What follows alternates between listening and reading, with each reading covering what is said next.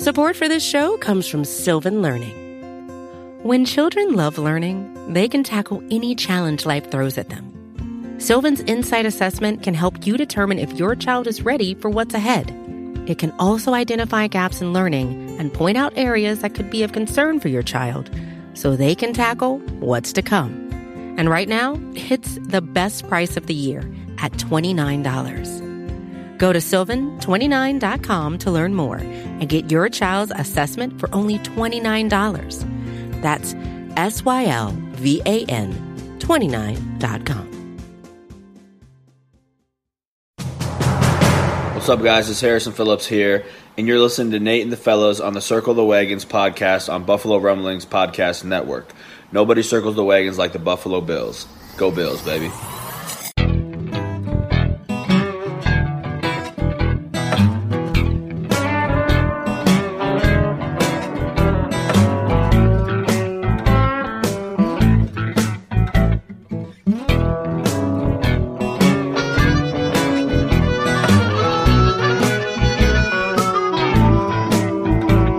Welcome to the Circling the Wagons podcast, a podcast discussing the Bills all year round with interviews, news, recaps, and insightful fan discussion. Here's your host and lifelong Bills fan, Nate.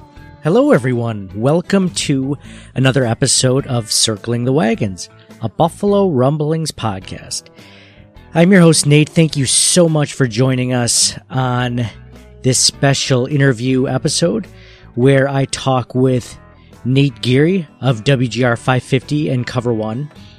Uh, Nate is one of the great young voices on the station, and one of the reasons I wanted to have him on, besides the fact that I've always enjoyed his work, um, listening to Sports Talk Saturday or the pregame, halftime, and postgame shows that he does for WGR550.com, is he also breaks down film each week with Eric Turner of Cover One. So it was nice to be able to talk with him about some of the questions I had regarding the team. For example, uh, why did the Bills struggle so much against the Chiefs, whereas it seemed like the Buccaneers handily uh, defeated the Chiefs in the Super Bowl? What did the Bills?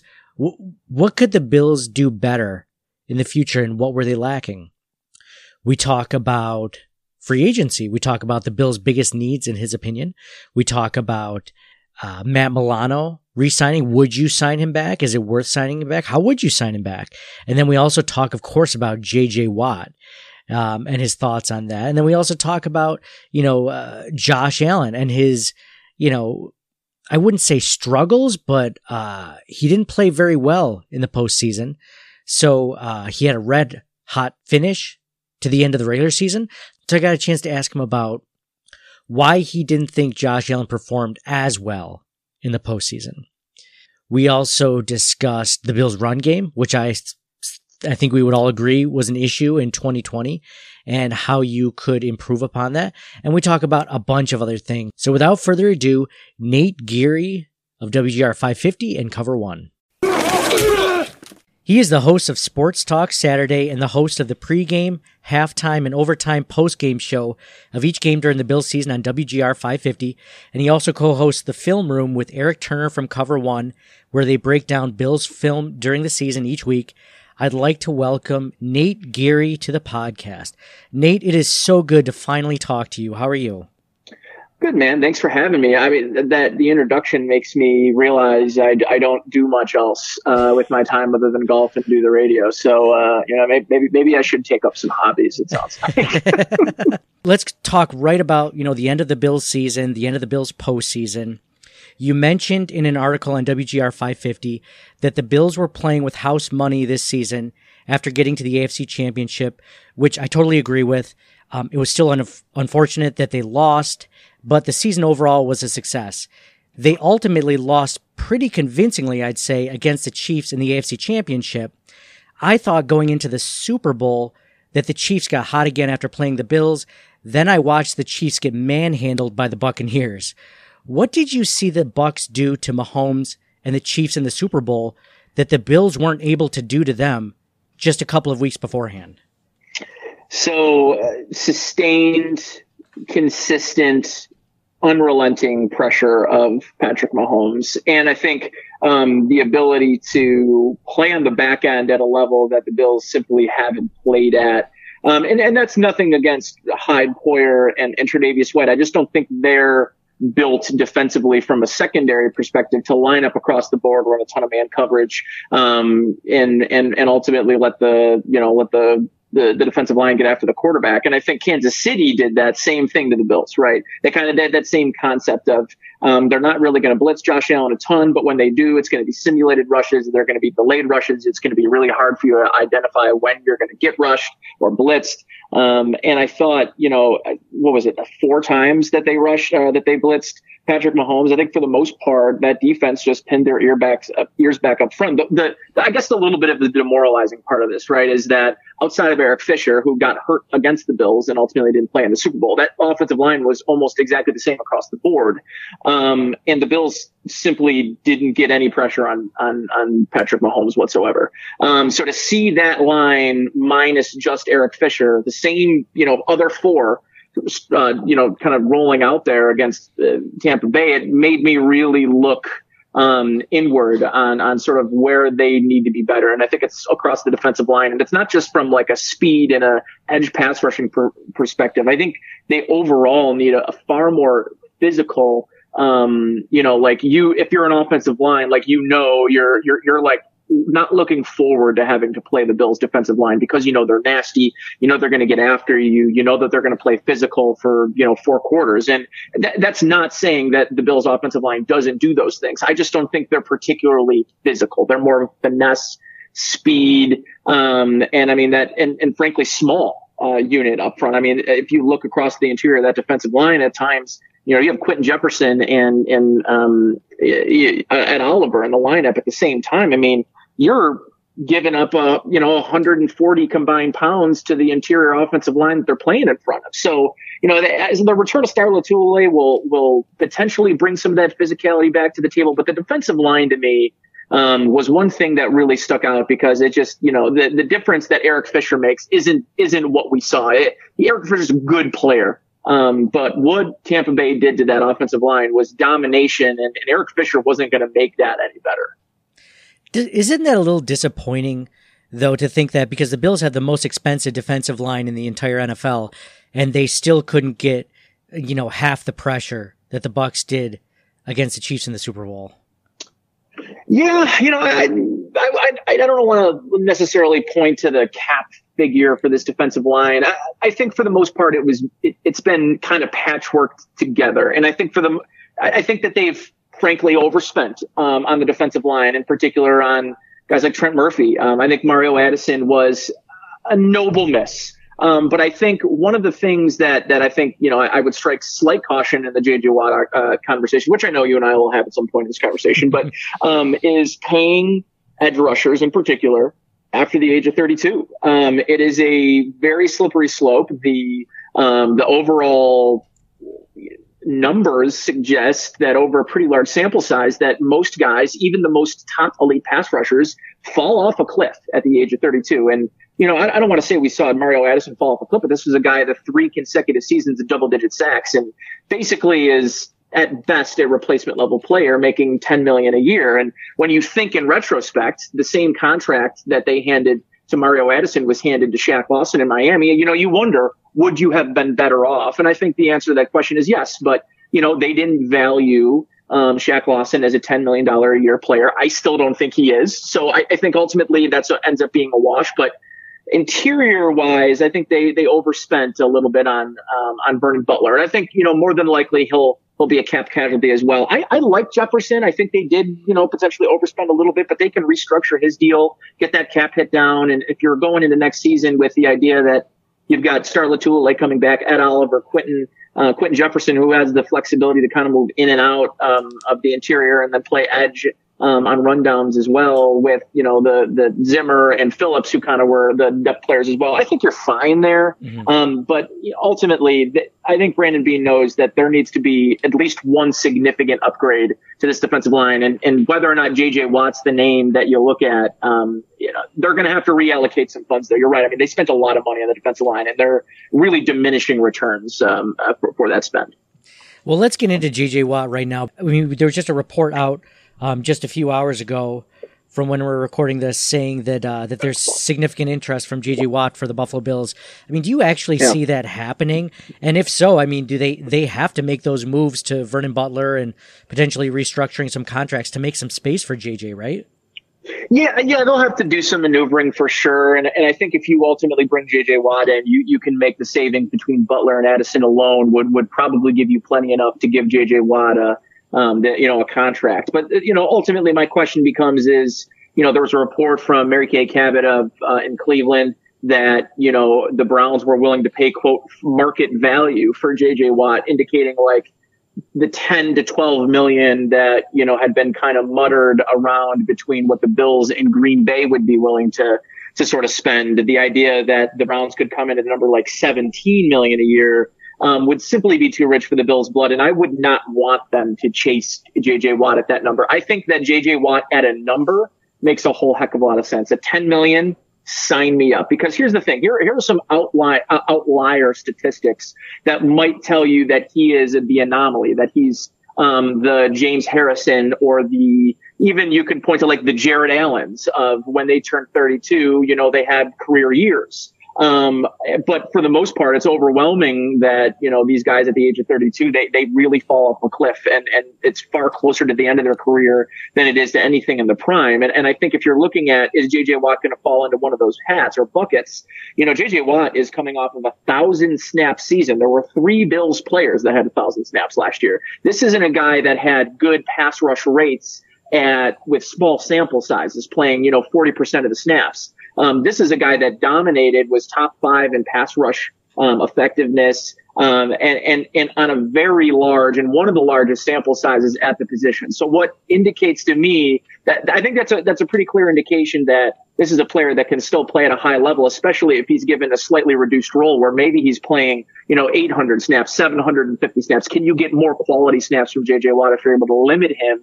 Um, and if you can, and you can get him at a $10 million number, I, that's, yes, like that, that's the move you have to make. But anything north of 12, I think you're, I think you're fishing for the JJ Watt of years past. And I don't think you're going to, I don't know that you're, you're willing to, to test to see if you can get that in such a consequential year. And, and I just retweeted, uh, you know, something from, um, Chase Edmonds of, um, the Arizona Cardinals and, you know, the running back. And he said, it's going to be crazy thing about this free agent period is that there's going to be a lot of guys that sign one year contracts because of the salary cap situation. And there's going to be teams that are in positions, the contenders are going to be in positions to sign guys to one year contracts that in no other year would sign one year contracts. So I don't want the Bills to lose out on the opportunity to pick up, you know, two players um, because you know they ultimately put too much bread in the JJ Watt basket when the, those returns may not be as good as signing a Matt Milano back to a one year deal, um, or signing you know Matt Milano and somebody else for what you could have paid for JJ Watt. So, you know, I, I, think there's some give and take there. I am, I, I, think there's absolutely a number that exists that I'm overwhelmingly for going for JJ Watt. Well, let's talk about Matt Milano really quick. I mean, regardless of what happens with JJ Watt, let's say it does not happen and the cap remains the same and, um, you know, we're looking at his, him potentially being one of our top free agents that we're looking to sign. Um, I love Matt Milano. I think he's one of the best young linebackers on the Bills that they've had on their roster dating back to, I don't know, Takeo Spikes, London Fletcher in their prime, maybe. I mean, do you think the Bills should pull out all the stops to sign him? And do you think they even will?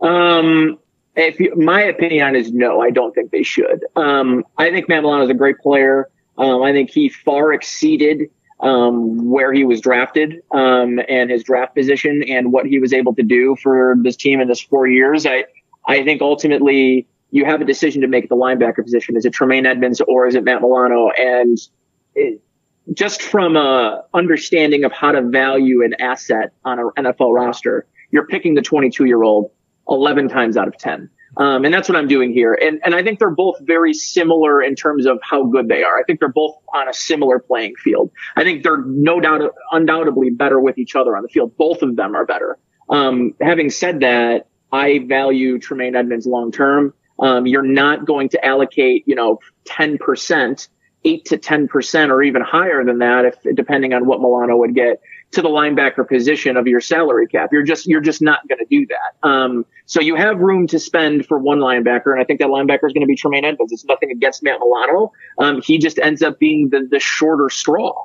Um, and I think that there's 100% he's going to get overpaid somewhere and likely have a fine rest of his career. Um, but I think he's a replaceable player. It's not going to be easy. I'm not saying he's an easy hole to fill. He's an incredibly difficult one to do, but I think it, it can be done in the draft in the first round. In the second round, I think it could even be done. Um, and, and I think ultimately it could be done potentially in free agency as well. And, and I also think you know, they can do a, a more packages with AJ Klein in the field as, as he really did look better in the last quarter of the season, last half of the season really, and and find a really reliable big nickel player that can play um, uh, in a lot of those second and third down situations and, and obvious passing situations where you have more versatility and coverage on the field, and and and maybe you can platoon replace Matt Milano. So for me, I, I, just it's a no brainer. You're not paying Matt Milano. I'm not. I don't think that they're going to overvalue him. I think if there's a chance he comes back, it's on a one year deal and he gets to next offseason where, you know, I, I think he's right on the cusp of the type of player that in any other year would be overpaid millions of dollars. But because of COVID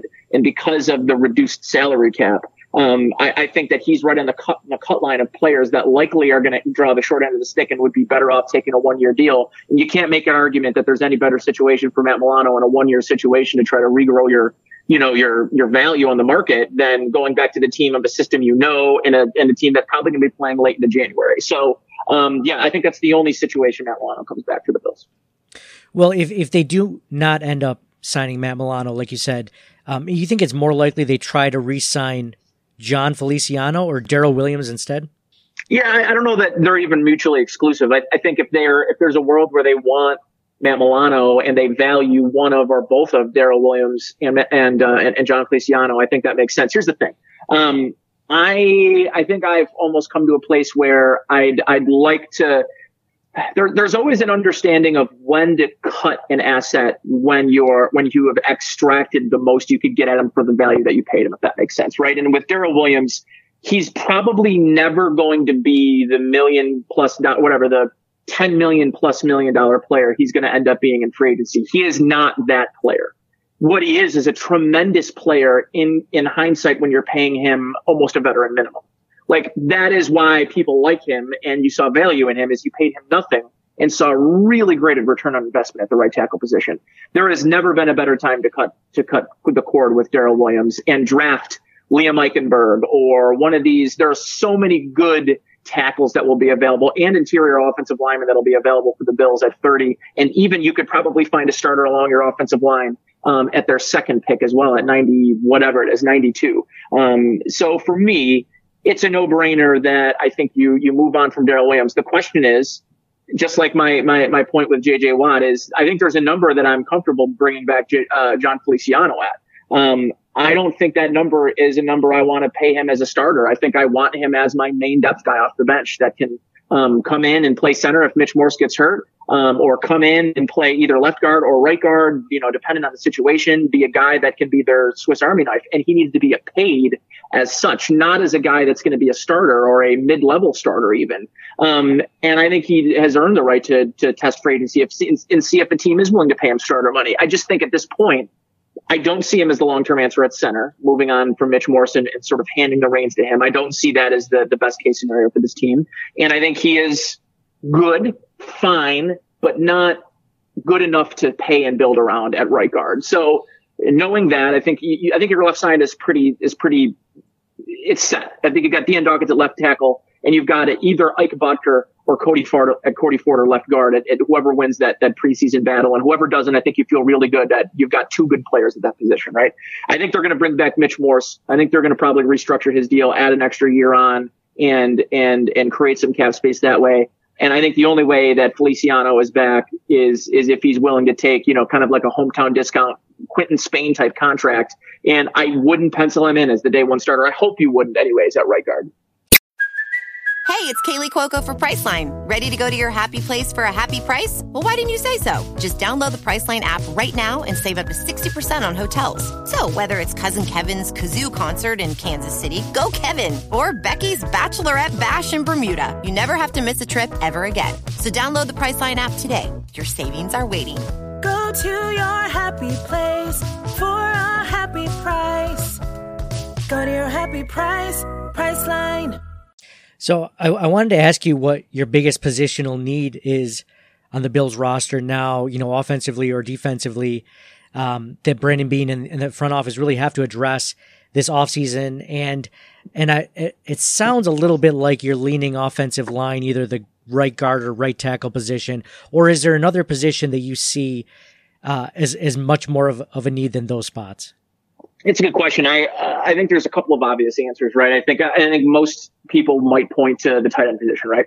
Um, they might say tight end is the one position that this team needs to get better at. I'd argue, what are they going to do with John Brown? Because if they if they move on and they cut John Brown, well, now you've just created a I think a need at wide receiver because I, I, think Gabe Davis can absolutely step into the number two wide receiver position. But what if Gabe Davis or Cole Beasley or you know Stefon Diggs, God forbid, get hurt? Um, now you don't have the same level. You don't have a Gabe Davis moving into John Brown's position like you did last year when John Brown got hurt, right? You don't have that flexibility. So that's a position I could argue if you're moving on from John Brown, you better replace him with somebody in free agency, especially if Isaiah McKenzie walks, um, because he's going to likely get more than the veteran minimum that he's been making in qualifying offers the last two years. Um, so, you know, wide receiver could be a sneaky position. Um, I think offensive line, I think is the obvious one, right? I think, I think it's not as simple though with the offensive line because a lot of, I, I, think it, I think it needs a, a, makeover and I don't think you can do it with just, you know, just drafting a right tackle. I think that's a start.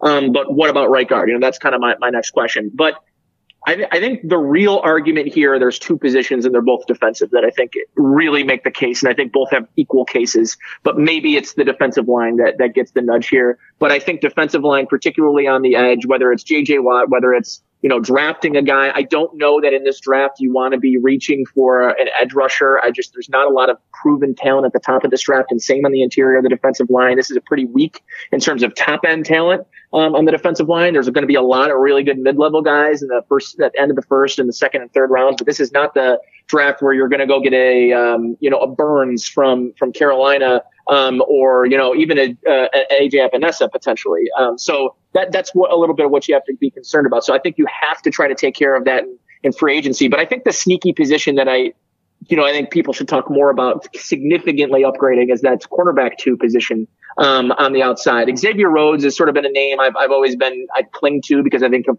how good of a fit he'd be um, in Sean McDermott's system. I wouldn't sleep on Richard Sherman um, as a potential possibility. Whether he actually represents an upgrade, I'm not sure. Um, he he is still a really good player, but man, you know, foot speed is is not strong with him, and, and I think this defense needs to get faster, not slower. So um, for me, I think cornerback two is a sneaky position this team uh, need, needs to consider upgrading in a, in a major way because I think it's maybe the one missing link. I think you can make up for some deficiencies of losing Matt Milano with better, consistent long-term play at the cornerback two.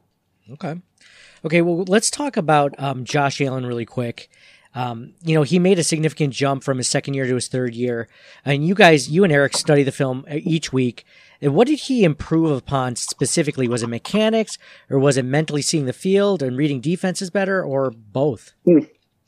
Uh, I think there's, you know, I think there's probably a laundry list of things. The things I'll, I'll really hone in on are, um, time on task. And this is something that, that, you know, someone like Peyton Manning talked a lot about in particular. Time on task is, you know, he wanted extra time after practice, before practice, working with his receivers, running routes, creating that timing and that, and that rapport, right? And that he used to call that time on task. After a few years of Brandon Stokley, the time on task there, they knew what each other were doing, right? And I think for, for Josh Allen, third year in Brian Daboll's system, um, that means in a system like the Erhardt-Perkins system too, that is pretty complex. It's not a quarterback friendly system.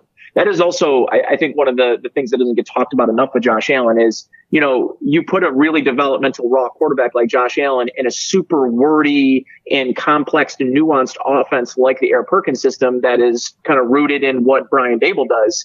That is not necessarily what I would have handpicked for Josh Allen. You know, maybe you you get him in more of a Bruce Arians, you know, vertical type passing offense where, you know, he's got half field reads and, and, and you kind of let him sling it. Or even the West Coast offense. It's not also not one that I would have, you know, handpicked for Josh Allen because a lot of it's predicated on good footwork and short passing game, but like more so from a nuanced portion of this and from him stepping in his rookie year and seeing the strides we saw rookie year to, to second year to this past season. Um, doing it in this type of system indicates to me that even if Brian Daboll leaves, that whoever comes in, Josh Allen's going to be able to succeed. And, and I think what he's doing off schedule, off script, um, has been really impressive this year. But it's it's between the years for me, and it's the mechanical tweaks that he's made in the offseason with with Jordan Palmer. And and this is not a knock because I, I, I know everybody in the NFL when you get to this level, like you're starting quarterback or a guy fighting for a starting position at the quarterback position in, in the NFL, you are putting in a lot of time. It's it's your livelihood.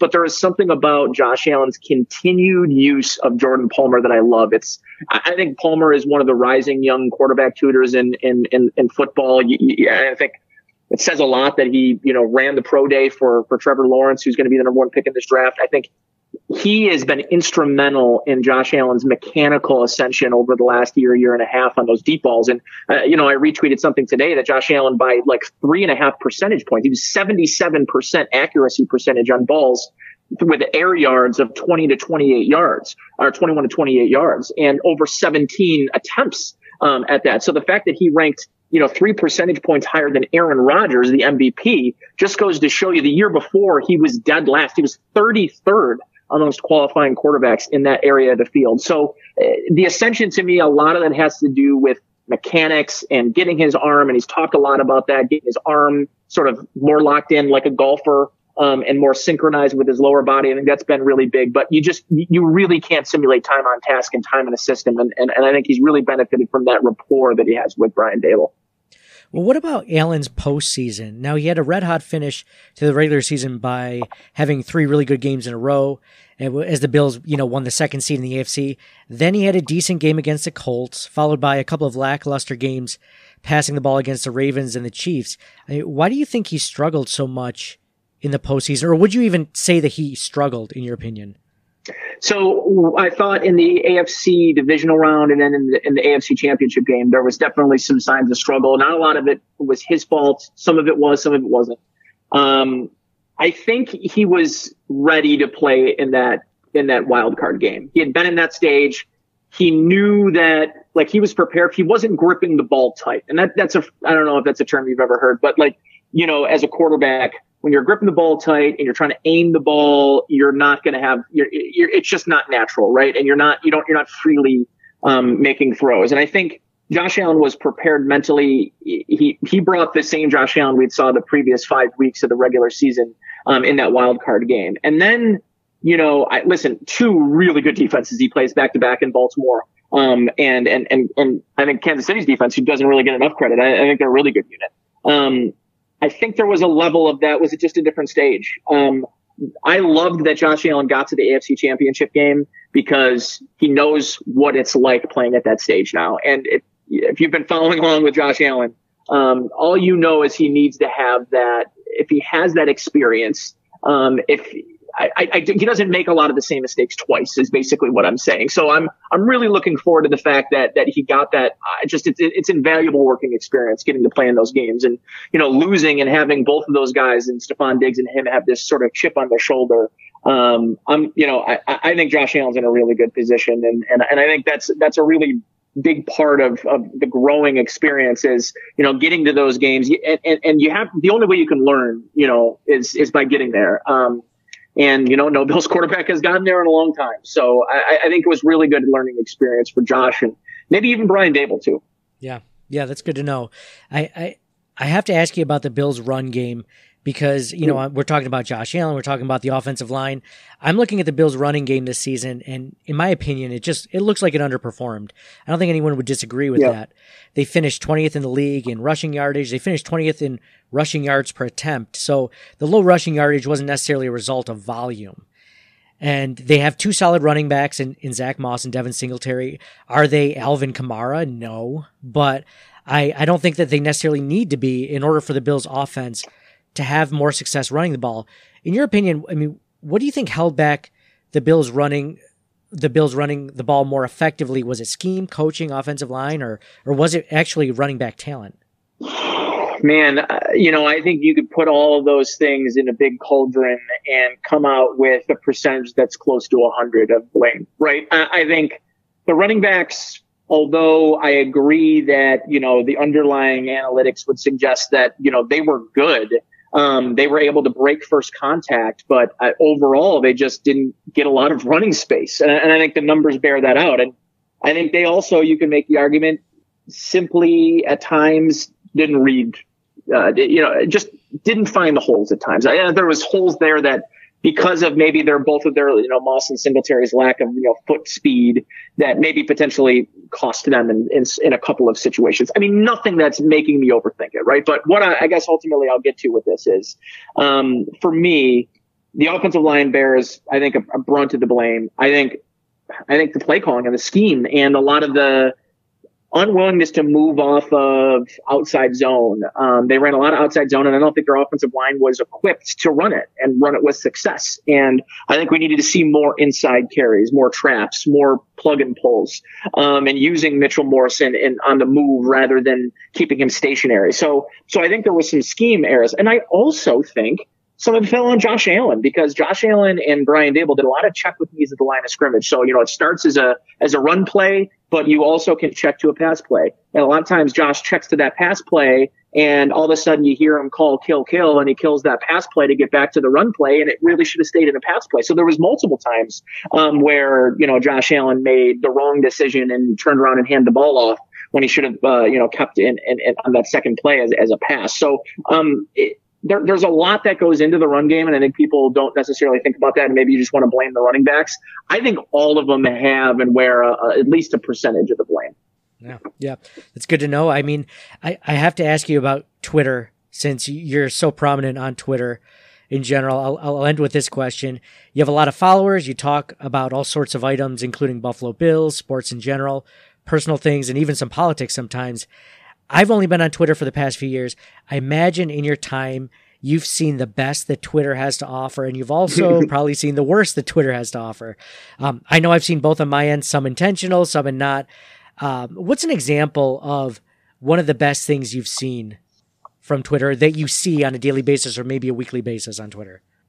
You know, I, uh, listen, I know uh, there's there's no room for for just things that happen and, and there isn't somebody that's going to throw stones at it, you know, whether it's on Twitter, Facebook, whatever you want to, social media in general.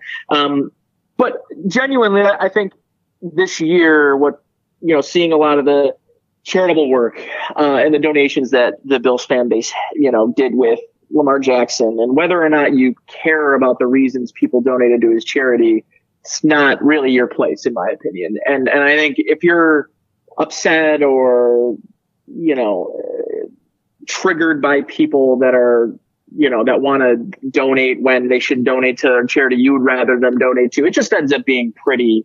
I think what that right there shows the exact paradox, right? Mm-hmm. Is I, think it can be used for so many good things. And even in those good things, people are still going to say, yeah, but, you know, and, and I think that's the unfortunate nature of it. But, you know, for me, I, I, think it's been really cool to watch, you know, Twitter at times be used as a really good tool for like fans like Bills fans and Bills Mafia to, you know, whether it's helping in Oishei's hospital, which, you know, I mean, right down the street from me here, I live right in downtown Buffalo and, um, or, or whether it's, um, you know, Lamar Jackson or, or, or Pancho Billa's, um, you know, backpack fund, just as, I, the, the charitable nature of the of the fan base and kind of how they can rally around things quickly has always been, I, I think, a pretty cool, inspiring thing for me. Absolutely. Now, what about one of the worst things that you see on Twitter? We can't just talk about it, the fun stuff and the good stuff. what's one of the What's one of the most annoying things? I mean, I have a couple that I've seen from your account that people that you've had to deal with personally on Twitter, but I would like to hear one that uh, that, that that bothers you, or you're just like, really, like, do I have to deal with this? Well, you know, one of the things is like everyone is is just so kind of in the moment, right? Like you have a take about you know, Josh Allen, and and and you want to say like, this happened like whatever, like a week or so ago, where I was like, hey, you know, like I would still, if I had the opportunity to trade Deshaun Watson straight up, I would do it because Deshaun Watson is right now the better quarterback, and that whether or not that hurts your feelings doesn't mean it's not fact. Like Deshaun Watson's the second or third best quarterback in the league, and Josh Allen's probably the fifth. So it's we're, we're, you know we're we're pulling hairs, but like you can't tell me that if you just got the if you were on a playground and you could choose one of them that you wouldn't pick Watson first. I think you're being disingenuous. I think you're being a homer and a fanner, right? And just because I say that doesn't disqualify me as you know having defended the guy for the better part of a year and a half. You know what I mean? And it's just, it's funny how so you can forget so quickly, right? On, I- I'm people that were like, you know, you're trying to be Nick Wright, and I'm always negative, and I'm, I'm not always negative, by the way. Um, and that that is always something that frustrates me. Just because I am saying something that isn't overly positive right now doesn't mean I've never been. Um, or I've always been negative on the player or, or a person or an idea or a coach or whatever, right? Um, so that's always something that bothers me is sort of like the whataboutism and the like recency bias people can have sometimes.